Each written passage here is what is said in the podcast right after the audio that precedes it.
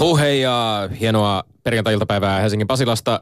Täällä ollaan taas ja seuraava tunti puhutaan urheilua. Puhutaan urheilua, vähän niin kuin se olisi kieli. Siihen, siihen tähdätään ja tänään todellakin urheilun kielen ytimessä ollaan ja urheilupuheen ytimessä. Meillä on vieraana Jussi Leppälahti, armotettu futisanalyytikko ja toimittaja ja tullaan puhumaan aika paljon suomalaisesta jalkapallosta. Suomalaiset – NHLssä, näinhän yleensä ilmastaan näin, että siis suomalaispelaaja ensin ja sen jälkeen joukkue. Eli siis nyt on käynyt niin, että Jonas Donskoin San Jose Sharks ja Olli Maadan, eli Määtän, Määtän Pittsburgh Penguins kohtaavat NHLn Stanley Cup-finaaleissa ja siitä voimme tietysti kaikki suomalaisen jääkiekon ystävät iloita ja mielenkiinnolla jäädään seuraavaan, mitä siellä tapahtuu.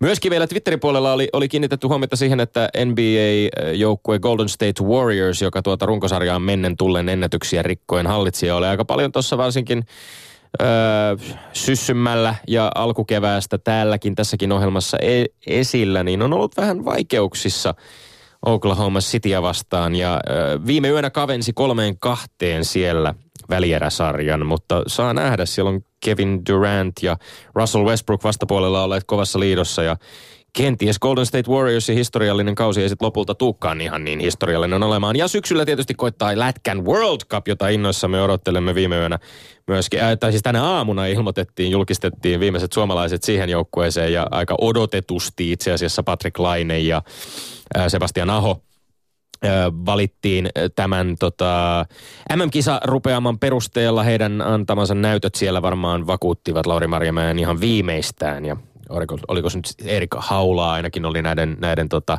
hyökkäjäpuolelta näissä, näissä viimeisimmissä julkistetuissa pelaajissa. Mutta siellä on joukkue alkaa olla valmiina ja syksyä odotamme. No voittamista ja häviämistä on tullut mietittyä ja tästä on vähän hassu ajatella, että siitä on vasta viisi päivää, kun Leijonat otti M-finaalissa takkiin 2-0 Kanadalta ja, ja tota, sai hopeaa niin kuin Teemu Ramstedt täällä viikko sitten ennusti.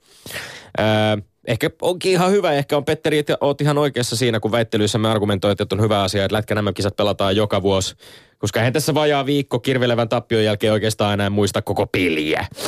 Ehkä osittain siksi, että ei jäänyt lätkähistorian kirjoihin minä suurena klassikkona. Suomeksi sanottuna mun mielestä oli aika, aika umpitylsää tahkoamista. Kanada oli aika ylivoimainen, tuntui hallitsevan peliä, prässäs lujaa ja puolustuskannalle ei joutunut leijonan joukkue siinä rimpuili sit mukana.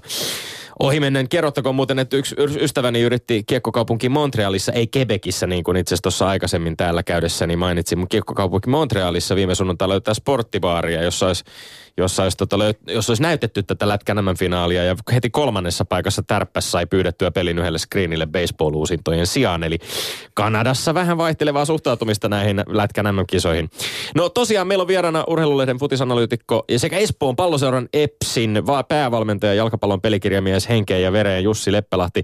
Miten on Jussi, seurasitko Kendon, äh, tarkoitan jääkiekon maailmanmestaruuskisoja ja Suomen finaaliotteluja? Jos katsoit, niin millä silmällä?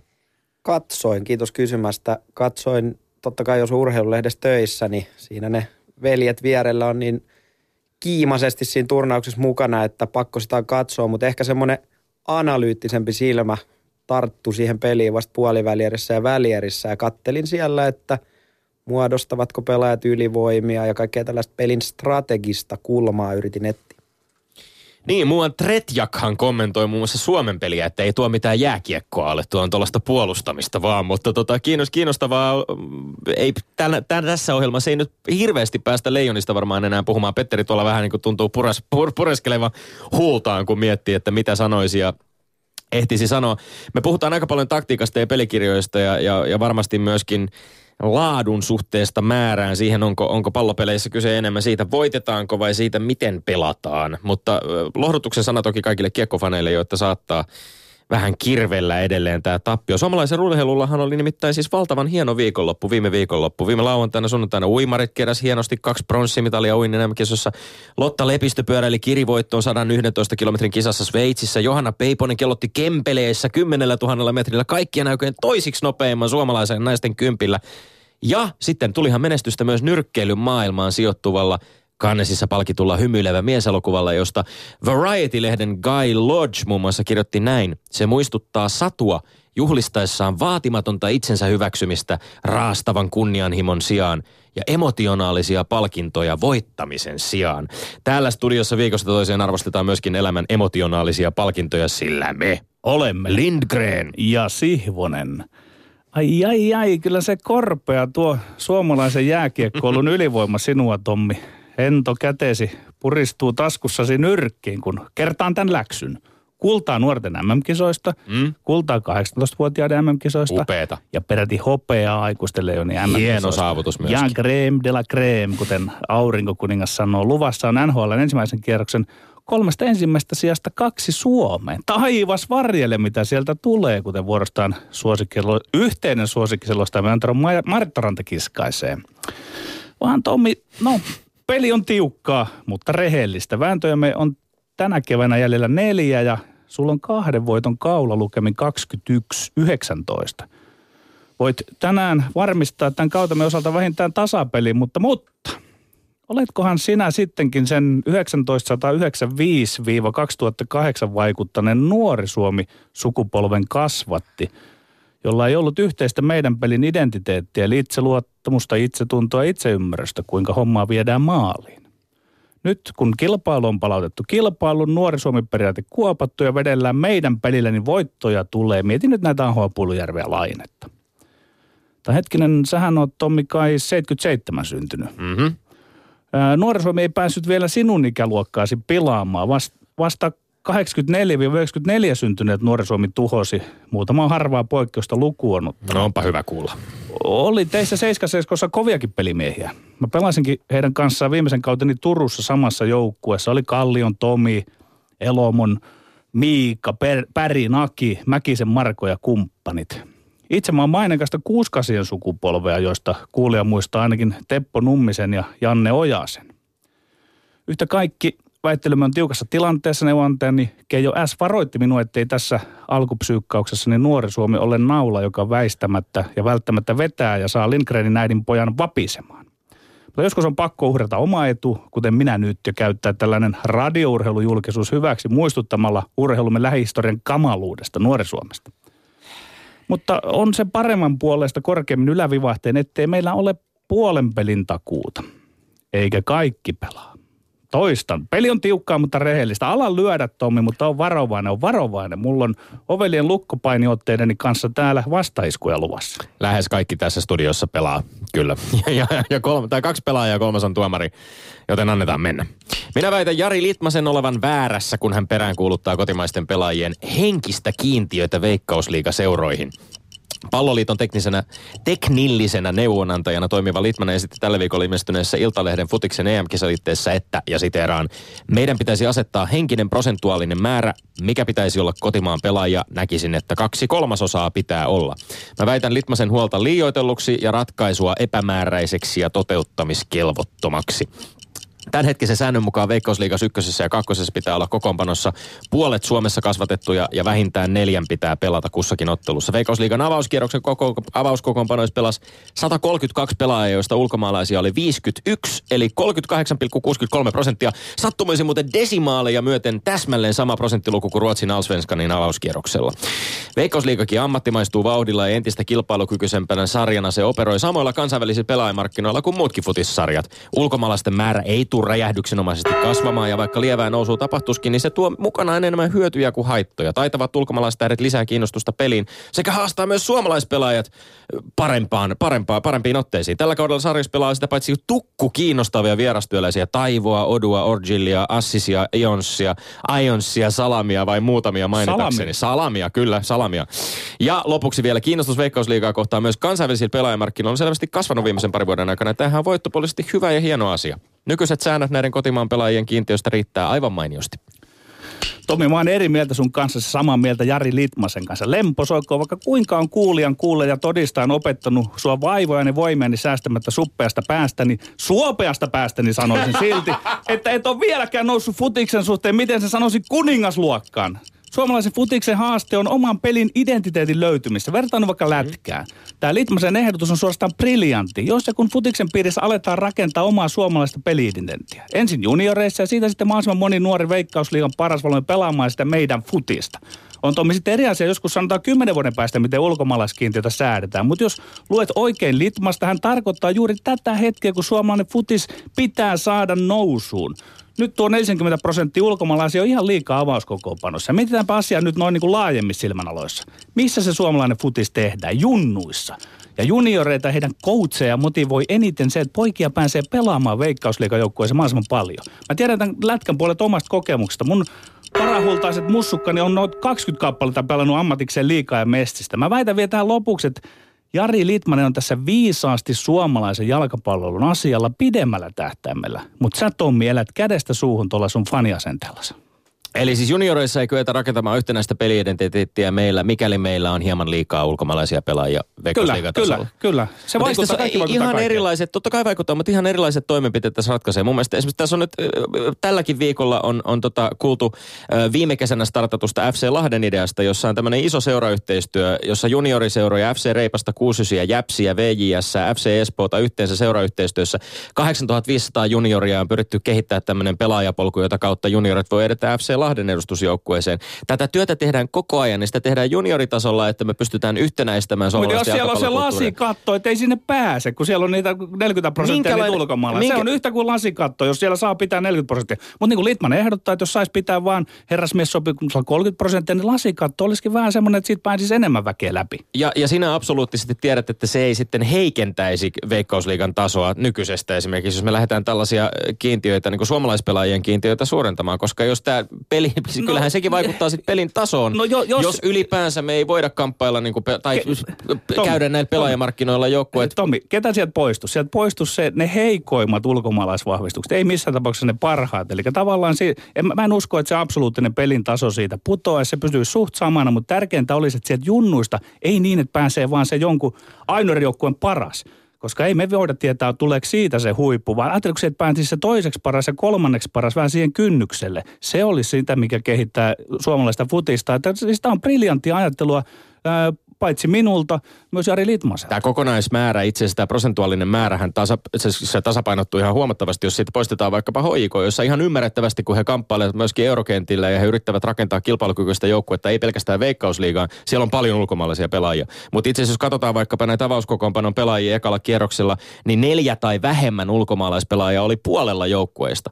Hifki esimerkiksi, joka eilen kamppaili tasaväkisesti HJKta vastaan, ei ennen kuin Aikosta saivat lainalle yhden pelaajan, ei ollut ainuttakaan ulkomaalaista pelaajaa. No joo, mä, mä en haluaisi lähteä tuossa oma keskustelu tuo HJK, että koska periaatteessa sekin on suomalaisen futiksen identiteetiltä pois, että meidän tätä niin kuin kruununjalokiveä miehitetään näillä ulkomaalaisilla pelaajilla määränsä enempää. Et se olisi hienoa, kun se koskisi myös tota, HJK, totta kai se koskisi se herrasmiessopimus, mitä hienosti Jari Litmanen ö, minun myötätunnollani tässä e- ehdottaa. Mutta siis sä väität, että tämä on riittämätön tällä hetkellä nämä säännöt sen suhteen, että kuinka paljon suomalaisia pelaajia pitää olla. No siis mun mielestä pikkusen voisi tuota olla Kokoonpanossa enemmän pitää olla suomalaisia. puolet kaksi kuitenkin kolmasosaa-. Kaksi, kaksi kolmasosaa pitäisi olla suomalaisia, vähän niin kuin Litmanen Niin, no entä sitten. Litmanenhan ehdotti, että tämä on jonkinlainen henkinen kiintiö, henkinen prosentuaalinen koska tää- määrä. tää- Mikä se- ihmeen konkreettinen toimenpide tämä sitten on? Ne, siis se on sillä lailla, että se voidaan tavallaan niin kuin herrasmies-sopimuksena henkisesti sopia, että mikä joku ei peluta enempää, koska eihän sitä niin kuin teknisesti voida sopia. Se- Sen kieltää voisi olla niin kuin jopa tämmöinen työlainsäädäntö Euroopassa. Mennään eteenpäin. Mä väitän, koska mulla on norsun muisti, että Sami Hyyppi aloitti aikoinaan Bayer Leverkusenissa ihan liian korkealta tasolta valmentajan. Seuraukset olleet katastrofaaliset. Toki urheilukalan urheilutomppelit ehti valita Hyypiän kertalleen peräti vuoden valmentajaksi Suomessa. Siellä ujo voikkaalainen katseli salin perälle pysti kädessä syrjäkareen posket punaisena, että Henrik Tetman ja kumppaneiden suunnalle, että sopersi siinä kiitospuheessa, että olisi täällä ollut kokeneempikin coachia. Se, että muistan nyt Hyypiän saamistaan viimeistä potkusta FC Zürihin peräisemästä ei joudu varmasti Hyypiästä. Enemmänkin se johtuu siitä, että mitä ollaan saatu todistaa Vantaa PK35 tiimoilta. On suoraan sanoen ilkeätä katsoa, kun siellä tässä ohjelmassa mekin vierailut Tsefki Kutsi mylleröi ja teutaroi. Teen perättäisin sanoen aivan selväksi, kaikki tuo kunnottomuus johtuu kokemattomuudesta. Jumalan pyssyt sentään näiden kokemattomien vasta lopettaneiden pelaajien pitäisi uskoa meitä 10-30 vuotta koutsanneita. Valmentamaan oppii vaan valmentamalla, ihan kuin pelaamaankin pelaamalla. Askel askeleen, taso tasolta viisaasti ja jaksottain. Mun tämän väitteeni loppukaneetti onkin, että ihan jokainen näistä liian korkealta alkaneista coachista tulee ennemmin tai myöhemmin tajuamaan, että minkä virheen teki. Eri asiat myöntääkö sitä virhettä? Yksi. Kyllä, Hyypiä joutui Bayern Leverkusenissa Sasha Lewandowskin kanssa liian kovaan paikkaan liian aikaisin valmentajaurallaan. Ja hyvähän se on näin jälkikäteen sanoa. Aika harvalla Mu- aloittelevallakaan futis, kuka aika sa- harvalla aloittelevallakaan futisvalmentajalla olisi varmaan pokkaa kieltäytyy päävalmentajan hommasta menestyneessä joukkueessa yhdessä maailman suurimmista futisliigoista, jos sellainen mahdollisuus siunautuu. Kaksi. Nämä sun mainitsemat urheilugaalan urheilutomppelit ovat suomalaisia urheilutoimittajia. Jos suomalaisvalmentaja luotsaa Bundesliga-joukkueen ensin viidenneksi, sitten kolmanneksi sekä mestarien liigan pudotuspeleihin, heidän valinnalleen voi sanoa olleen ihan pätevät kvantitatiiviset perusteet. Kolme, jotkut valmentajat menestyy, toiset eivät. Ja vaikka on aika itsestään selvää jopa sinulle ja sekundantillesi Keijo Ässälle, että kokemuksesta on monessa ammatissa hyötyä, niin ei ole mitään yhtä reittiä menestyväksi valmentajaksi. Neljä, onko vaikkapa Laurent Blanc menestynyt valmentaja? Entä Slaven Bilic? Bl- Blanc hyppäsi noin nelisen vuotta peliuran päättymisestä Bordeaux päävalmentajaksi Ranskan liigaan. Bilic suunnilleen yhtä nopeasti peliuran jälkeen Kroatian maajoukkueen päävalmentajaksi. Tällä hetkellä toinen valmentaa PSG ja toinen luotsisi juuri West Hamin valioliigassa seitsemänneksi. Olisiko heidän pitänyt odottaa pitempään ja kieltäytyä isoista saappaista valmennusuran, al- valmennusuran al- alkuvaiheessa? Ja vielä viimeinen. Tämä sun hypiäkortti, se nyt vielä Shefki-kortilla höystettynä on kuultu niin monta kertaa, että alkaa vähän kyllästyttää. Paitsi Shefkin osaltahan nähdään nyt, mihin mies pystyy, jos näiden rep- joukkuetta repineiden ristiriitojen jälkeen vielä mies onnistuu säilyttämään PK35 sarjapaikan. Sitten voidaan ainakin sanoa, että hänellä on jotain annettavaa futiskoutsina. Tommi, pari huomiota. Mä en todellakaan ole niin jälkijättöisesti sanomassa mistään näistä asioista. Mä oon ollut aina sitä mieltä ja siellä ihan keulilta, että miten nyt hyypiä ei olisi pitänyt lähteä siihen pestiin silloin. Se on, se on yksi puoli. Heti kun tämä nimitys tuli silloin Öö, Bayer Leverkusenin kyllä, kyllä, peräsimeen, kyllä, hän, kyllä. hän Voin- sieltä voin sanoa, niin, koska mä olen ollut aina sitä mieltä. Että Oliko jo apuvalmentajaksi Ja- ja- ryhtyminen on- on- virhe noin on- suuressa seurassa? Kyllä oli. Ja sitten kato se, tää, tää, tässä ei olla niinku semmoisia tuuliviireitä. Mikä on urheilupuheen ja kokeellisen urheilupuheen ero? Se urheilupuheessa otetaan, niin kuin sinä otit äsken esiin, poikkeuksia, jotka koettelevat, tai kuten väärin sanotaan, vahvistavat sääntöä. On ihan turha urheilukeskustelussa aina niillä poikkeuksilla ottaa, ottaa niin kuin valtaa puheessa itselleen. Fakta on, että rakenteellisesti ja keskimäärin valmentajaksi ei kannata suoraan pelaajasta ryhtyä, vaan siis huipputasolle, vaan mennä sinne junioreihin vuosi vuodelta edetä sieltä ja oppia sitä valmentamista. Valmentaminen on samanlainen taito kuin vaikka pallonhallinta. Sitä pitää opiskella sitkeästi. Mutta, ja, ja, tämähän se, on se, harvinaisi- vielä, vielä Tommi, tää, kun sä, sä sanot, että miksi mä otan tämän taas esiin, niin kuunnellaan nyt sua, niin miksi mä otan sen esiin. Sen takia, että sieltä taas tulee vastaväitteitä tässä. Eikä vieläkään uppiniskaisesti opittu sitä, että tota, mitä mä sanon. Anna Nämä on tulla. melko harvinaisia tilanteita, että hyvin kokematon coachi pestataan pelkästään pelaajanäyttöjensä perusteella. Öö, En, en voi sanoa välttämättä, että esimerkiksi sinun kohdallasi, jos pelikanssia valmentaessasi olisit välttämättä pelkästään pelaajanäytöillä siellä ollut. Mutta siis ajattele, kuvittele vaikkapa sellainen tilanne, että sulle jostain syystä olisi siunaantunut siinä kohtaa mahdollisuus päästä valmentamaan jotain todella nimekästä isoa jääkiekkojoukkuetta, joko Suomessa tai ulkomailla.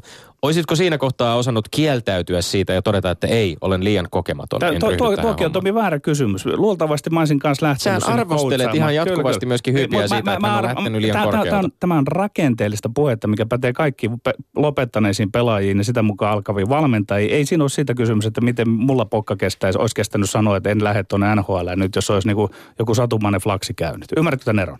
Katsotaan, miten rakenteellinen puhe arvioidaan, kun tuomarointi koittaa. Mennään kolmanteen vetteeseen.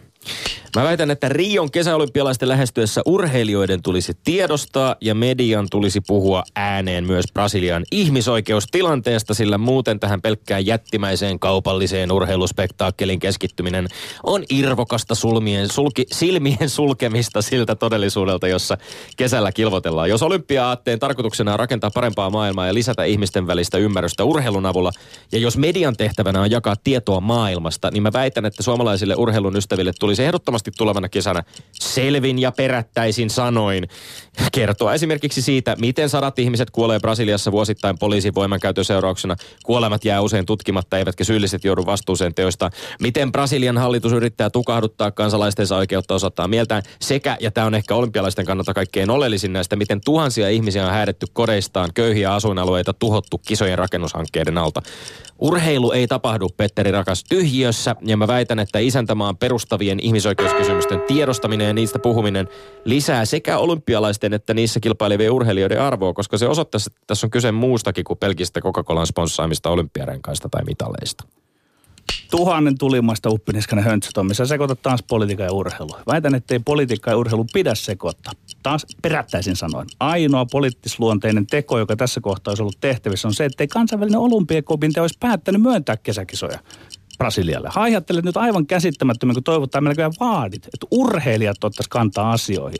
Urheilijoiden tehtävä urheilla, ei poliitikoida eikä tullata energiansa Brasilian olojen perusteellisen selvittämiseen. Ilman perusteellisuutta olisi pöllöpäistä puhua mitään eikä urheilusta ole noin niin kuin kielen puolesta selkänoja ottaa mitään kantoja. Urheilun universaali kieli kutsuu puolensa kaikkia ja kaikkialta. Siksi urheilu yhdistää ihmisiä kansakuntia. Urheilu diskurssi ei sulje ketään pois piiristä niin kauan kuin noudatetaan urheilu omia sääntöjä. Sitius, altius, fortius, Tommi.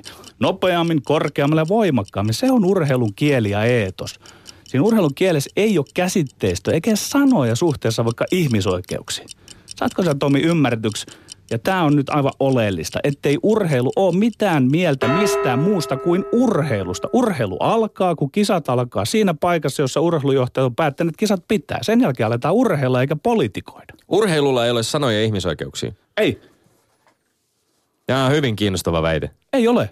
Ei ole mitään sanoja. No mä, mä, mä, voisin, tässä, esimerkiksi... mä voisin tässä maisterismiehenä kertoa yhden esimerkin, että miten, miten se urheilu, miten siitä urheilun eetoksesta, jossa on kilpailu kaikki kaikessa, niin ja vastustajan kunnioittaminen, eikö ole myöskin? Eikö sekin kuulu urheilun eetokseen? Kyllä, että siellä urheilun sisällä kunnioitetaan vastustajaa, sitten siellä kilpaillaan. Silloin puhutaan ihmisten välisistä suhteista. Niin. Silloin puhutaan tietyistä oikeuksista ja velvollisuuksista myöskin, jotka ihmisille kuuluu. Nämä on aika samantyyppisiä juttuja kuin joo, ihmisoikeudet. Joo, mutta, niin, mutta se ei tavallaan ylitä sitä urheilun rajaa, että siitä voisi ottaa kantaa sinne ja lähteä. Etenkään kun ei sitä voi tietää ihan tarkalleen, että mitä siellä Brasiliassa Edelleenkään EAO voidaan tietää ihan hyvin esimerkiksi kansainvälisten ihmisoikeusjärjestöjen tekemiä no, tutkimusten No sä oot ollut töissä, niin toi on sun laji, minä, minä en ole ollut 12 vuoteen Petteri Niin, mutta se on töissä. jäänyt suhun toi Ja niinku minä puhun nyt ympäröivästä maailmasta ja siitä, mitä siinä tapahtuu. Että urheilu ei tapahdu. Jos mä en edelleenkään puhu politiikasta, niin kuin haluat väittää. Ja mä itse asiassa mä kummastelen sitä, että sä laitat siis kaiken luottosi kansainväliseen olympiakomiteaan, jonka sinun mielestä pitäisi kyetä edustamaan kansainvälisen yhteisön moraalista selkärankaa. Eli siinä vaiheessa, kun olympiakomitea on tehnyt päätöksen kisoista, niin kaikki on sitten siinä. Mutta Tomi, no otetaan taas, mä ehkä tämän sanon ennenkin, että kuvitellaan, että Leekio tunnettuja urheilijoita ilmoittaisi tuolta että sitä semmoisen mielipiteen, että, että eihän tämä kuulu urheilulle, että missä ne kisat otetaan. Niin olisiko tämä sun mielestä oikea lausunto? Ei, sähän perustasit heti taas sen yhden miehen komiteas, missä sä ilmoittaisit, että toi on väärää, väärää politiikkaa nyt. Valtaosa Elikkä, urheilijoista niin. vaikenemmallahan tekee tämän jo nyt. Niin tekee, ja sitten sä, sä tuomitset ne Ei, urheilijat minä siitä. tuomitse ketään. Minä niin. päinvastoin kenties kannustan no, urheilijoita myöskin siihen, ottamaan urhe... vastakkaisella niin. tavalla vähän kantaa joskus johonkin asioihin, koska mm. he pelkäävät sitä aivan liikaa. Mutta mut jos sieltä tulisikin niitä vääriä kantoja, mitkä on niinku eri, mitä nyt tämä Brasilian tilanne on. Että jos sieltä oikeasti isot, isot jätkät sanoisivat, että Ää, urheilijat, että hei... Että, asettaa ansaa, en, joka ei, ei edes ei, tää on, on, on, on. Eli nyt tullaan taas siihen, että sä mielessäsi kuvittelet, mitä pitäisi sanoa ja odotat, että nuo urheilijat sanoo sen. Koska jos urheilijat alkavat sanomaan, sieltä pitäisi hyväksyä se moniäänisyys sitten. Moniäänisyys on sitä, Petteri, että kunnioitetaan kaikkien ihmisoikeuksia. Tästä puhutaan. Ei puhuta nyt mistään rajatuista poliittisista kannoista tai siitä, että onko minulla joku moraalinen auktoriteetti johonkin tai ei. Se puhutaan kansainvälisistä ihmisoikeussopimuksista ja ihmisoikeusjulistuksista. Se ei koske urheilijoita. Kansainvälinen ihmisoikeussopimus ei koske urheilijoita. Ehkä tähän päätämme. Ylepuheessa Lindgren ja Sihvonen. No niin, minunkin puolesta tervetuloa Jussi Leppälahti, ota tuomarin käsiin kohta kohdalta ja käytä valtaasi. No ensin täytyy sanoa, että oli aikamoista rock'n'rollia tämä rock'n'rollia tämä väittely ja siinä melkein tultiin läppäreiden yli niin kuin jossain lähetyksessä, minkä itsekin on kuullut, niin on vaikuttanut. Öö, Mutta nämä väitteet, missä järjestyksessä me nyt käydään? Ihan, sä, dramatiikka on tietysti aina, äh, dramatiikkaa arvostetaan. Jos sitä on mahdollista rakentaa sen perusteella, että miten väitteet meni, niin rakennat tosin Loistavaa. mielelläsi ihan missä järjestyksessä tahansa. Öö, no otetaan tämä otetaan tää kakkosväite nyt sitten aluksi. Tää, että pitäisikö valmentajan, mikä se reitti valmentajaksi on, on. Öö, niin, niin, niin, tuossa – Tomme otti kiinni Slaven Biliciin ja kumppaneihin, että he on aika vähäisten vuosien jälkeen ruvennut valmentamaan ja satun tietämään tässä journal, oppineena journalistina, että Slaven Bilicilla on hyvin akateeminen tausta. Hän on käynyt paljon, hän oli ilmeisesti jotain yliopisto-opintojakin taustalla. Sen lisäksi, että on sitten totta kai peliuran jälkeen ruvennut valmentamaan. Öö, ja, ja öö, varmaan semmoinen niin kuin, ainakin oma kanta tähän on, kun nuorena valmentaja nyt yrittää niin kuin kehittyä ja, ja katsoa ja tutkii erilaisia valmentajia, että kenen reitti on menestyksekäs ja ketkä pystyy omalla toiminnallaan tehostaa sen joukkueen, joukkueen toimintaa, etenkin joukkueella, niin kyllä ne poikkeuksetta on semmoisia persoonia, jotka on ö, käynyt semmoisen niin loogisen pitkän tien ja, ja mennyt se edellä, että ne oppii siitä pelistä, oppii laista, eikä liian nopeasti hyppää sellaiseen paikkaan, missä on kova ulkoinen paine. Mm. Ja todennäköisesti Bilic on siellä yliopisto-opinnoissaan oppinut suodattaa erilaista informaatiota ja oppinut myöskin vähän käsittelee peliurallaan sitä ulkoista painetta. Eli, eli hänen reitti valmentajaksi on hyvinkin looginen, koska eihän valmentaminen hirveästi eroa semmoisesta akateemisesta oppimisesta. Sun pitää oppia jäsentele peliä ja, ja oppia jäsentele opetuskokonaisuuksia ja muuta. Että et sitten kun näitä esimerkkejä kaivetaan, niin, niin, niin pitäisi aina muistaa se, että mitä ne on myöskin sitten tehnyt muuta kuin pelannut. Öö, Mutta et, Mut pe- niin. niin, sano tähän vaan öö, ollenkaan perustelematta nyt kantaa puolen tai toiseen, mutta persoonat ovat erilaisia ja, ja kokemus ja koulutustaustatkin ovat, ovat toki niin kuin valmentajatyypeillä, pelaajatyypeillä hyvin erilaisia. Kyllä, kyllä. Ja varmaan se, että miten, miten erilaiset ihmiset oppii soveltamaan sitä – muualla kuin jalkapallossa opittua siihen jalkapallon valmentamiseen, niin se eroaa varmaan eri, eri persoonilla aika paljon. Öö, jotkut oppii myös käytännön tasolta. Ja sitten tuli tästä Petterin puolelta tuli mieleen nyt tämä tietysti hyypiä, hyypiä keissi on hyvin ilmeinen, että hän on liian kovassa paikassa ollut tai paikoissa nyt muutama otteeseen, missä se ulkoinen paine on ollut tosi, tosi kova. Ja ihan sitä peliä katsomalla on kyennyt näkemään, että isoja opetuskokonaisuuksia sieltä on jää, jäänyt niin kuin opettamatta. Ja sitten tuli vaan ihan sivuhuomiona huomiona mieleen esimerkiksi nyt, kun Manchester United vaihtaa valmentajaa Jose Mourinho, niin hänen kakkosmies Ryan Giggs on nyt vähän sellaisessa aallon tai veden jakajalla, että mitä hän urallaan tekee. Että jatkaako hän tätä tavallaan pienessä ulkoisessa paineessa olemista, oppimista vai meneekö hän semmoiseen paikkaan valmentamaan, missä kaikki – parasvalot sit iskeytyy häneen. Mutta jos nyt pitää pisteen jakaa... Saanko vielä niin, Jussille niin, kysyä vähän tässä vielä sillä lailla, että havaitsitko sinä sitä, minkä takia nyt esimerkiksi minä olen tästä ollut niin kuin aika lailla soitimella ja terrierinä tästä asiasta. Pyydän nyt tietysti, kun ei ole enää tuota väittelyn kiihkeyttä, niin sanoinko urheilupölvästiksi jotakin tai mitä taisin sanoa, että palkitsivat tämän hyypiä. Mutta semmoinen ilmiö, tavallaan kun oikein isolla porukalla lähdetään sieltä hurraamaan sitä hyypiä, niin se on tietynlaista valmentajuuden aliarvioimista ja semmoista niin kuin puheen, semmoisen puheen ylläpitämistä, että ei toi niin kummallista hommaa ole. Että se on niin kuin tavallaan vastaisku sille, kun valmentajuus on Suomessa toisaalta nostettu aika vahvan aseman. Oh, joo, ja täytyy muistaa, että jalkapallossahan valmentajuus instituutena on hyvin nuori. Mm. Että ei tässä ole kymmenen vuotta vasta valmennettu. Ja Suomessa tuntuu jalkapalloa ja, ja multakin on monet, tässä on muut, kymmenen vuotta jo valmentanut, niin aina, aina joku kysyy, joku, joka ei tunne, tunne sitä asiaa, että et saat sä siitä ihan rahaakin. Et ihan kiva homma, mutta ei jotain muuta sitten niinku tosissaan. Että. Ja tä, tässähän tullaan myöskin kiinnostavaan kysymykseen siitä, että jos ajatellaan suurta yleisöä, niin meiltä puuttuu, varsinkin suomalaisen futiksen parissa, meiltä puuttuu sellaiset valmentajasankarit, joita meillä kuitenkin sitten niin pelaajapuolella on. Meillä on nämä litmaset ja hyypiät ja tihiset ja kumppanit, joihin me ollaan kohdistettu sitä niin kuin myöskin suom- suomalaisen futiksen, tai aseteltu heidän harteilleen sitten semmoista sankariviittaa. Ja, ja se, se ehkä niin kuin me haluttaisiin nähdä heidän menestyvän sitten myöskin sen peliuran jälkeen. Joo, ja nyt on varmaan ensimmäinen semmoinen sukupolvi, mistä näitä valmentajasankareita tulee mm. ylipäätänsä, jotka on sitten käynyt vähän tämmöisen pidemmän reitin ja, ja a, sanotaan nyt akateemisemman reitin niin kuin valmentajaksi. Mutta kyllä, kyllä piste menee Petterille. Piste, niin. piste Petterille. Ja, ja aivan pelkästään suomalaisista ilmiöistä ei kuitenkaan ole kyse, ja näitä esimerkkejä on maailmalta. Toisaalta voidaan ajatella vaikka niin kuin Valencia, Gary Neville aika heikosti kävi siinä kokeilussa myöskin. Eli, eli siis vastaavia esimerkkejä kyllä löytyy muualtakin. Mutta ihmettelen kyllä, että minkä takia sitten toisaalta niin joukkueet, seurat haluaisi lähteä ylipäänsä hyvin kokemattoman coachin matkaan, niin sanotusti. Joskus siinä voi olla semmoista, että se urheilutoimen johtaja haluaa valme- ottaa semmoisen niin kuin vielä vähän pienemmän persoonan, joka on vähän epävarma siinä alla. Et sen takia esimerkiksi mm. suomalaisessa lätkässä määrätyt e, kokeneet coachit, niin niitä ei enää palkata. Että, että tässä on tämmöistäkin urheilupolitiikkaa. Niitä ei ole urheilutoimen johtaja. Että no monet niin kuin orgina- organisaatiot toimii jalkapallossa jopa Euroopassa niin, että niin kuin hands-on puheenjohtajat palkkaa sitten jonkun hyvän, hyvän jätkän sinne ja, tai auktoriteetin ja, ja sitten ollaan siinä tilanteessa. Kyllä, kyllä. No niin, äh, mistä, mihin mennään sen jälkeen? Kolmoseen vai ykköseen? No vedetään toi kolmonen tossa. Ihmisoikeudet. Joo.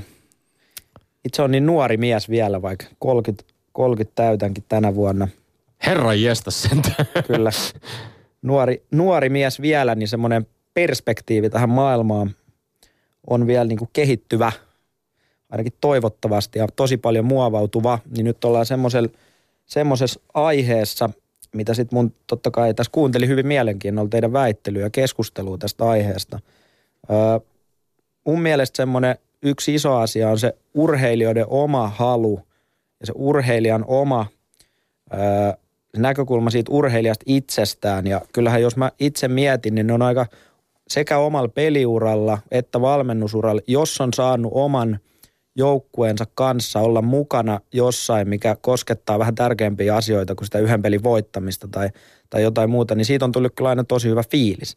Ja mun mielestä tässä on vähän sama teema, että jokainen urheilija päättäkö itse, mutta totta kai niiden pitäisi ehkä nähdä se mahdollisuus, mikä niillä on olympialaisissa noin isolla niin kuin näyttämöllä ja millainen asema niillä on sellaisena jollain tavalla myöskin vähän semmoinen arvojohtajina tässä maailmassa, koska tosi monet seuraa urheilijoita ja kuuntelee niitä ja, ja ihailee ja, ja muuta, niin, niin kyllä urheilijat mun mielestä pystyy niinku muuttaa maailmaa. Niin, kenties jos John Carlos ja Tommy Smith olisivat Mexico Cityn äh, palkintopallilla, 200 metrin palkintopallilla seistessään ajatelleet, että urheilulla ei ole kieltä ihmisoikeuksiin, niin sitten tämmöinen yksi ikoninen kannanotto, joka on jäänyt urheilun historiaa, olisi myöskin jäänyt tekemättä.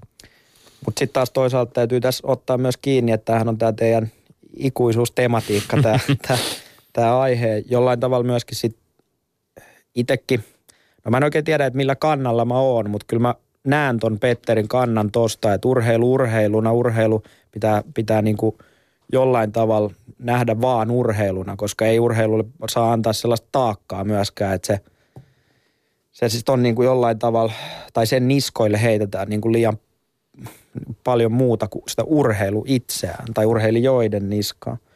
Mutta tämä oli tasainen argumentointi. Tässä mä seurasin tätä argumentoinnin tasoa ja laatua, mutta kyllä mä heitän tämän Tommille nyt tämän pisteen tästä. Onneksi olkoon No Tommi. niin, tilanne tasoittuu ja käänteisessä tai poukkoilevassa järjestyksessä kiemurtelemme kohti sitä viimeistä aihetta. Ratkaiseva, joo. Mutta, mutta onnittelut oikein tästä. Sä et ole kovin monta voittanut näitä niin urheilupolitiikkaa. Mutta, mutta, joo, joo, mutta, mutta, tuomari oli aika ansiokkaasti perusteli sen. Kyllä, erittäin. erittäin. Niin sitten palataan taas putikseen. Ja mitäs putista Litmusta. meillä siellä ensimmäisessä oli? Ei, joo, kyllä, kyllä. Ai sentään. Mikäs se väite oli? Se, se oli, taisi olla jotenkin niin, että niin, Jari Litma, Litmanen niin. on väärässä. Niin, hän, hän on ehdottanut, että... että Sanat, tuota, joita en mm. uskonut lausuvani koskaan tämä on, tämä on itselle ainakin tämmöinen tärkeä aihe ja mielenkiinnolla seurasi hyvää keskustelua tai väittelyä, väittelyä ja argumentointia. Ja itse, itse juniorivalmentajana toiminut ja nyt aikuisvalmentajana, niin ainakin on ollut sydäntä lähellä kasvattaa niitä pelaajia, ketä sinne sitten pääsee sinne pääsarjoihin pelaaja. Nyt alkaa ensimmäiset ikäluokat olla semmoisia, jotka alkaa puskea sitten miehen ikään, niin hauskaa katsoa tuolla jossain, jossain sit pelejä, missä aika korkeallakin tasolla, että on omi valmennettavia siellä. Ja se on, se on upea, että se on niin kuin lähellä sydäntä tämä koko aihe. Öö, tästä Petterin puolelta on sanottava, että öö, siis esimerkiksi Saksassahan jossain vaiheessa luotiin semmoinen malli, että liitto pakottamalla pakotti seurat satsaamaan akatemioihin ja, ja tie, tietyllä tavalla öö, kasvattaa parempia ja parempia pelaajia sitten Bundesligaa ja ennen kuin tietyt kriteerit olisi saavutettu, niin he ei saanut pelaa Bundesligaa. Ja, ja totta kai nyt saksalainen futis, sieltä on tullut ihan upeit, upeit pelaajasukupolvia. Et liitto on ollut aika isosti vasta. Sam, sama on Englannissa ehkä tällä hetkellä, missä nämä kaikki akatemian järjestelmät ja muut. Liitto on ottanut tosi niin kuin – ison roolin ja se, sitä pyritään sitä pelaajakehitystä vetää niin kuin liittovetoisesti. Eikö Englannissa tapahtunut aika isokin käänne tässä, tässä myöskin ihan, ihan lähivuosina? Joo, kyllä. Ja siellä on nythän viimeiset, ainakin itse luin tuossa, mä en muista oliko Guardianin artikkeli vai mikä, niin vähän tästä toisesta näkökulmasta on viime, viime aikoina ollut artikkeleita, että kun monet ää, akatemiat on joutunut lopettaa omaa toimintaa, kun heillä ei ole resursseja pitää yllä tätä hyvin vaativaa akatemian järjestelmää. Se on vähän niin kuin toinenkin puoli sitten, että sitten se keskittyy näihin isoihin akatemioihin, mitä, mitä siellä sitten on. Öö, Onko se peräti niin kuin edellytys jollekin sille liikalisenssille, että, että on tämmöinen akatemiatoiminta Saksasta tai Englannista? Tiedätkö sitä?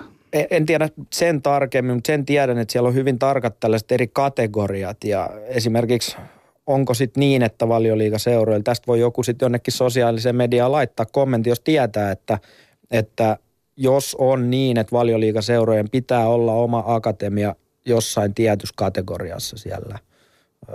Toden en ihmettelisi, vaikka olisikin. Niin resursseiltaan sitten kuitenkin Saksassa ja Englannissa ollaan aika eri tasolla, mitä tulee seuroihin ja seurojen akatemioihin verrattuna sitten rinnast, rinnastettuna suomalaiseen kotimaiseen veikkausliigaan. Niin kyllä, ja ehkä just siksi otan, otan tässä yhden lisäpointin, että kyllähän Suomessa niin kun, vaikka ne resurssit on pienet, niin kyllä ne seurat haluaa niin voittaa. Ja silloin loogista olisi ajatella, että jos itse vaikka valmentaisin veikkausliigassa, niin kyllä mä niin miettisin, että mistä mä saan 11 parasta pelaajaa sinne kentälle. Ja jos mulle joku alkaisi sanoa, että hei, että sun pitää ottaa toi ja toi ja toi ja toi pikku Pekka tuolta nostaa edustusjoukkueeseen sen kustannuksella, että mun todennäköisyydet laskisi voittaa pelejä. Niin kyllähän se olisi vähän niin kuin kuulostaisi näin niin kuin kilpaurheilu vihapuheelta. Mutta tota, Ja tähän mutta tietysti se huomio, että sitten tietäisi, että myös vastustajan kootsi on joutunut nostamaan siellä Kyllä, niitä kyllä. omia. Että, että, että kyllä se, niin se Li- Litmasen herrasmiessopimus, vai mitä termiä hän käytti siinä, niin eikö moraalinen sopimus, miten se oli? Viittaan siihen, että kaikki sitten tekisi niin. Ja, ja sitten pakko sanoa, että kyllä se on niinku seurojen valmentajien tehtävä kehittää niin hyviä, se, sillä, sillä tavalla mä oon tässä niinku Tommin kelkas, että kyllä se on niinku seurojen valmentajien tehtävä kehittää niin hyviä pelaajia, että niitä ulkomaalaisia tusina hankintoja ei tarvitse hankkia, että sieltä tulee niin hyviä pelaajia. Että se on mun mielestä se ydinkysymys. Että tämäkin on vähän tällaista, kun suomalaisessa jalkapallossa aina vedetään kaiken maailman korjausliikkeitä ja muita, mutta sitten sinne ytimeen, ytimeen asioiden niin kuin ytimeen ja, ja sinne seurausten syihin meneminen niin tuntuu haastavalta. Ja tässä on mun mielestä yksi iso semmoinen asiakokonaisuus.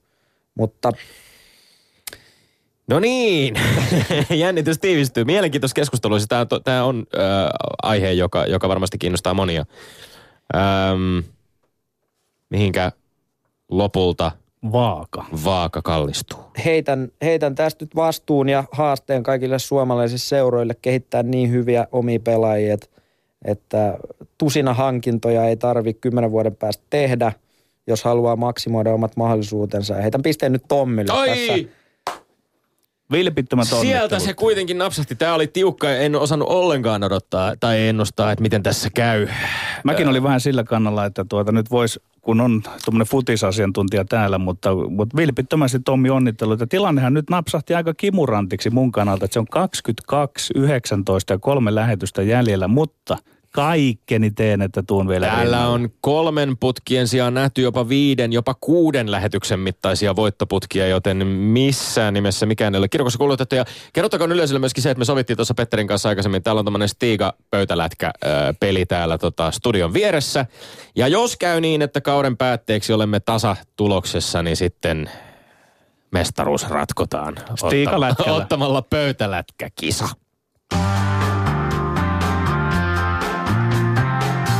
Ylepuheessa Lindgren ja Sihvonen. Äh, Jussi Lepälahti, paljon on jo ehditty puhua futiksesta, mikä on hyvä asia. Nyt puhutaan vähän lisää. Stadin derby on, on tietysti otsikoissa ollut tänään äh, hyvin voimakkaasti. Sä olit ilmeisesti eilen matsissa vähän niin kuin siviilit päällä, et siellä futisanalyytikon kiikarit kädessä. Ainahan nyt analyytikon kiikarit on kädessä, mutta joo, olin, olin vähän niin kuin vapaalla eilen, mutta kyllä sitä peliä katseltiin sinne. Eikö se ollut, mu- musta tuntuu, että siis niinku hä, ihan jo ilmiön tasolla, niin aika hätkähdyttävää, hämmästyttävää, että miten nopeasti yhden kauden jälkeen viime kauden kohtaamiset Hifkin ja, ja Hojikon välillä, ää, nyt tämän kauden ensimmäinen derby, 10 500 ihmistä, stadioni täynnä, kannattajajoukot laulaa ja, ja ää, vahva tunnelma ja jotenkin sellainen niin kuin hyvin nopeasti on syntynyt aika, aika mieletön urheilu, uusi urheiluinstituutio, futisinstituutio.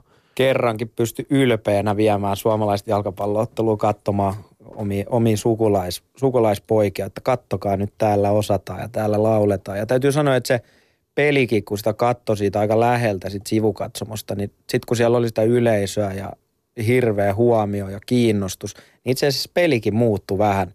Et, et kun menee katsoa jotain peliä, missä on 200 ihmistä, niin kyllä se vaikuttaa siihen kokonaiskokemukseen siitä pelistäkin ainakin, ainakin omaa silmää, tai riippuu mistä sitä katsoo. Jos sitä katsoo esimerkiksi lehdistökatsomusta Sonella, niin sitten ei niin hirveästi, koska siinä on niin kiinni siinä strategisessa kulmassa. Mutta tuossa, missä katsoo enemmän niin kuin vähän nollat taulussa sitä peliä kuin analyytikon silmin, niin sillä oli hirveä vaikutus, että siinä oli yleisöiden tuoma hurmos, mihin sitten IFK pelaajatkin tarttu esimerkiksi toisella jaksolla. Ja ja antoi niin kuin mennä. Onko se Et, vähän niin kuin nopeampaa pelaamista, intensiteetti nousee siinä yksilöllä ja sitä mukaan myös joukkue? Varmaan ei nouse, mutta se vaikuttaa niin. siltä, että et, et, et se nousisi ja, ja se, se jos mikä on hieno asia. Ja sittenhän se näyttää myöskin te, televisioita niin kuin paremmalta ja olin pakko katsoa niin kuin lähetys, lähetysottelusta, että et miltä se niin kuin näyttää tässä – kuin meidän koti, koti-iltasella. Että et todennäköisesti Sama. paljon hienommalta. Ja paljon Sama mielessä. Tämä poikkeuksellinen sellainen paikan päälle oltua, niin tuli sellainen fiilis, että tämä pitää vielä nähdä, tämä tallenne tästä. No miten sitten äh, futisanalyytikkona, pelin asiantuntijana, millä mielellä katselet nyt sitten otsikoita? Tässä on nyt tietysti, täällä on ollut Ihkin kutsumia ranskalaisvieraiden fasistisympatiat, siellä on ollut vähän vääränlaista banderollia, joka on tuomittu äh, täysin, täysin tota, hyvin perustein tuomittu. Et, et tota, mm, ja sitten on tietysti niin kuin isot otsikot näistä poliisien kiinniotoista. Suuri yleisö lukee lehdistä kissan kokoisin kirjaimin väkivaltaisuuksista ja mellakkapoliiseista ja faniryhmätkin helposti sitten leimautuu vähän tämmöiseksi huligaaniarmeijoiksi. Miltä se tuntuu nyt sitten tavallaan, koska itse ajattelen vähän, että tässä vähän nyt liikaa ehkä sitten kuitenkin semmoisia marginaalisia elementtejä tästä aika, aika valtavassa, niin kuin lyhyessä ajassa aika, aika isoksi nousseesta fanikulttuurista, niin, niin nousee turhan suuren, suureen rooliin. On ja sellaisin tuossa kaikki mahdolliset mediat tänä aamuna, mitkä kertoo ottelusta, niin ensimmäiset kymmenen otsikkoa oli siitä, että on rähinöity ja on taas vääränlaista sitä ja tätä, että kukaan ei ollut, kukaan ei ollut sitten tietystikään kirjoittanut, että mitä siellä pelissä tapahtui minkä takia se päättyi 2-1 se peli HJKlle, mikä nyt on sitten se isoin kysymys tietysti, jos riisuu kaiken ulkopelillisen, niin kysyy se, että miksi HJK nyt onnistui voittaa sen ensimmäisen kerran tämän ison derbyn. Ja siitä ei kukaan kirjoittanut, ja, ja se oli itsestä, it, itselleni vähän harmillista. Ja... Pitäisikö tämä keskustelu jollain tavalla sen, sen äh, onko tässä nyt niin vastuulliset tahot, äh, seurat, nämä kannattajajoukot itsessään, jotka ovat kuitenkin organisoituneita, että et he tavallaan nyt niin kuin ottaisivat myöskin semmoisen jonkun vastuun siitä, että et, et mitään väkivalta, nolla toleranssi sille, että tämmöistä niin väkivaltaisuuksia ja, ja poliisien kanssa kahinointia tapahtuu. Tai poliisilla ylipäänsä, koska aika moni näistä kannattajaryhmistä – tulevista äänistä on myöskin kommentoinut sitä, että poliisi on tavallaan aika provosoivastikin myöskin sitten käynyt itse, tähän omaan rooliinsa. On varmaan medialla ja poliisilla, että kyllä Suomessa näitä tällaisia tapahtumia jalkapallossa tai itse asiassa joukkuepeleissä, urheilussa on hirveästi järjestetty. Että siinä on varmaan niin kuin, en, en nyt ole mikään rikostieteinen asiantuntija, mutta että varmaan sellaista – oppimista poliisillakin, että miten tällaisia marsseja hallitaan ja mikä se pelisilmä siinä on sitten, että milloin ja miten näitä päästetään näitä marsseja syntymään ja antaako mennä. Ja pakko sanoa tuosta tosta, tota, IFK, kun siellä oli tämä lakana, mm. lakana siinä marssilla, niin ilmeisesti oli niin kuin Nitsan. Nitsalaisia, joo Nitsalaisia, kyllä. ja he ei tarkoittanut siinä mitään muuta kuin oman seuran tunnustusta eikä mitään tällaista poliittista mm. kannanottoa. Ja ja mä en millään usko, mä oon itse pelannut IFKs kaksi vuotta ja valmentunut siellä neljä vuotta junioreita ja tunnen aika paljon ö, naamalta ja tällaisessa moikkausväleissä on monen Stadin Kingin kanssa, niin mä en millään Fasistisympatiat usko, ei tunnu, ei, ei tunnu niin kuin sopivan siihen. Ei, ei, että se jollain tavalla siinä on vähän niin kuin varmaan myöskin reagoitu väärällä tavalla. Mm. Pojat, palautetaanpa pelikeskustelu. Palautan keskustelu peliin. niin, tuota, äh, Jussi Leplahti ota sinä nyt muutamin lauseen, että miksi se sitten se hoidiko voi IFK, vaikka nyt ihan siellä lehdistökatsomussa tällä kertaa ollutkaan. Öö, haluat, haluatko nyt semmoisen niin todella taktisen, taktisen Riittävän analyysi? terävän.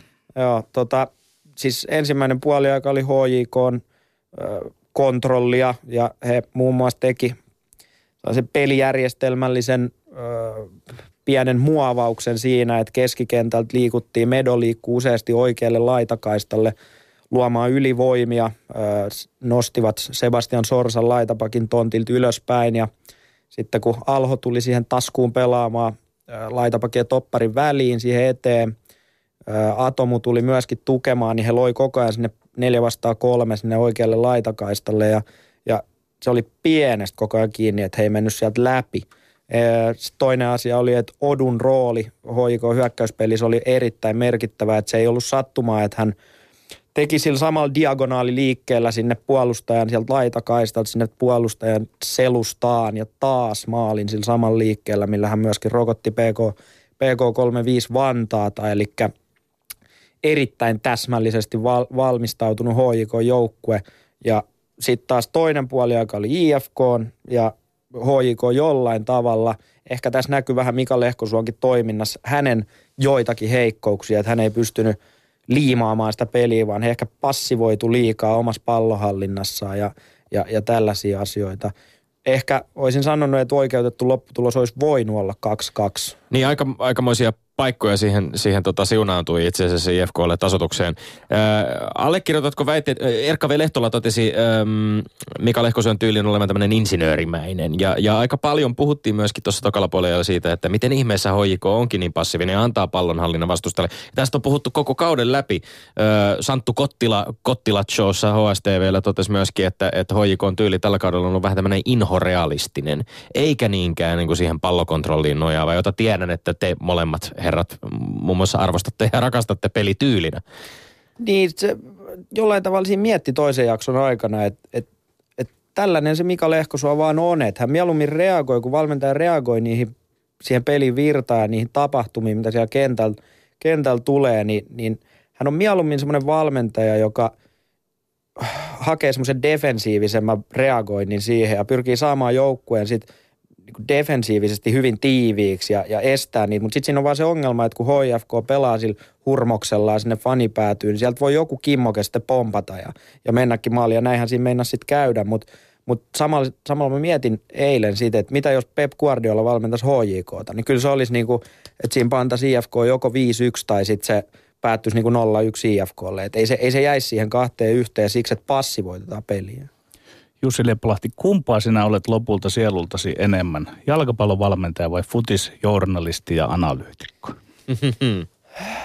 Täytyy sanoa, että tänään kun joukkueeni pelaa taas kolmos, rajun kolmosdivision taistelun, niin on, on valmentaja, mutta – sitten aina maanantaista torstaihin pyrin, pyrin pukemaan journalistin kaavun päälle. Niin, mutta ei, mieleltäni mä oon enemmän valmentaja myöskin tässä journalistin työssä. To, toinen tähän liittyvä jatkokysymys. Miten helppoa on saada tavallaan sellaiset mallit? Mäkin on kuunnellut lukuisia äh, lähetyksiä, pausalähetyksiä ja, ja lukenut sun juttuja siinä, jossa analysoit ans, ansiokkaasti äh, suomalaisten joukkueiden tai, tai vaikkapa maajoukkueen pelityyliä. Miten helppoa on sitten saada sellaiset mallit – jo, joita pelissä, joita toisten joukkueiden pelissä näet, niin iskostettua sille omalle valmennettavalle joukkueelle, tai miten turhauttavaa? Onko, onko se niin kuin, tämä hyppy tavallaan kiinnostaa mua ihan tajuttoman paljon.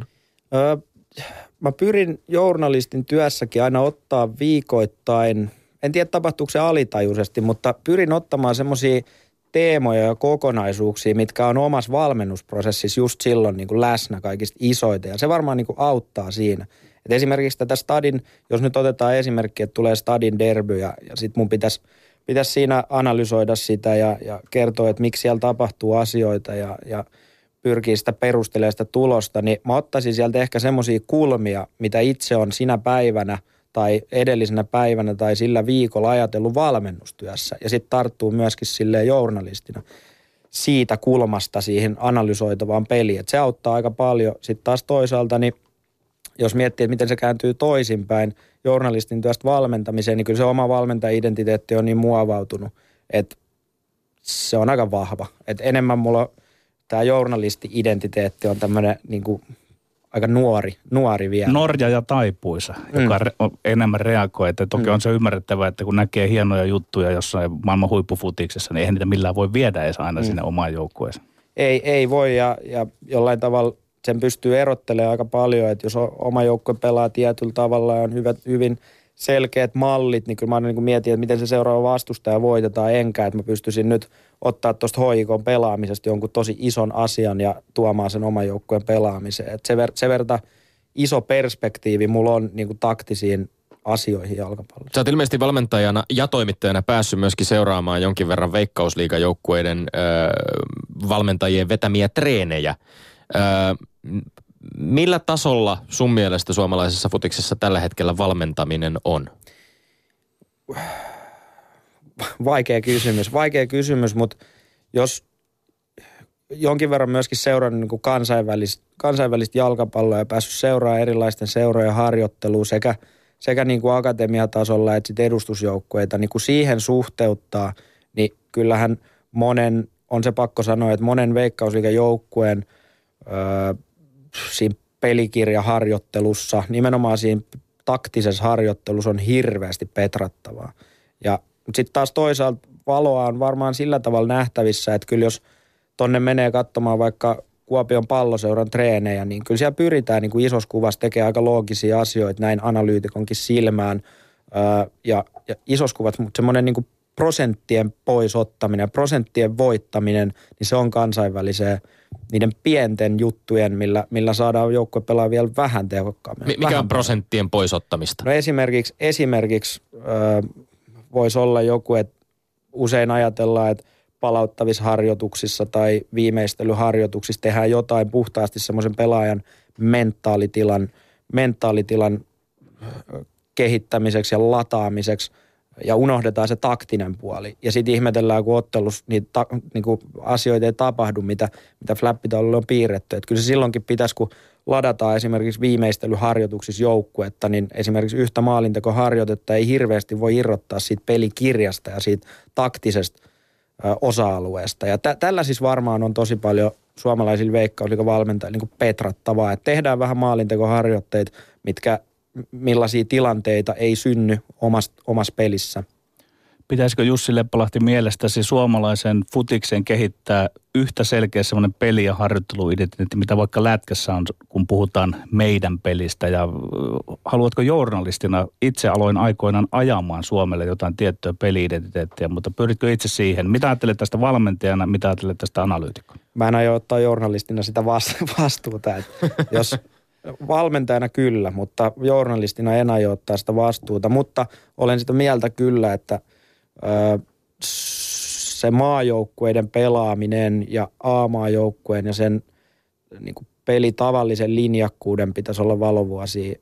Sen pitäisi olla ihan erilainen kuin mitä se tällä hetkellä on. Miten se suhtautuu seurajoukkueisiin? Pitäisikö niin, siellä ajaa sinnekin läpi linjan se läpi? Mä, mä uskon, että sitä ei tarvitsisi hirveästi ajaa, että, että jos löydetään oikeita ihmisiä oikeisiin, oikeille posteille, että, että esimerkiksi koripallossa juttelin joskus, kävin tekemässä tämmöisen poikkitieteellisen haastattelun juttelemassa Pieti Poikolan kanssa, niin hän jutteli nimenomaan sitä, että kun oli semmoinen pieni, pieni porukka, mikä siellä liitossa sitten rupesi muovaamaan niitä maajoukkueiden peliidentiteettiä, niin yhtäkkiä he kouluttikin valmentajia, jotka oli sitten siellä seuroissa. Eli se lähti vähän tällaiset niin kuin, pienen porukan. Ja mä luulen, että jalkapallossa voisi niin kuin, tapahtua tämä sama asia, mutta se tarvisi tosi sellaista vahvaa identiteettiä sitten siellä liitossa, koska sitten se valuu, valuu sinne seuratasolle kyllä, jos, jos liitossa, maajoukkueessa ja, ja kouluttajien parissa tulkitaan jalkapalloa jollain tavalla ja pyritään viemään sitä johonkin suuntaan.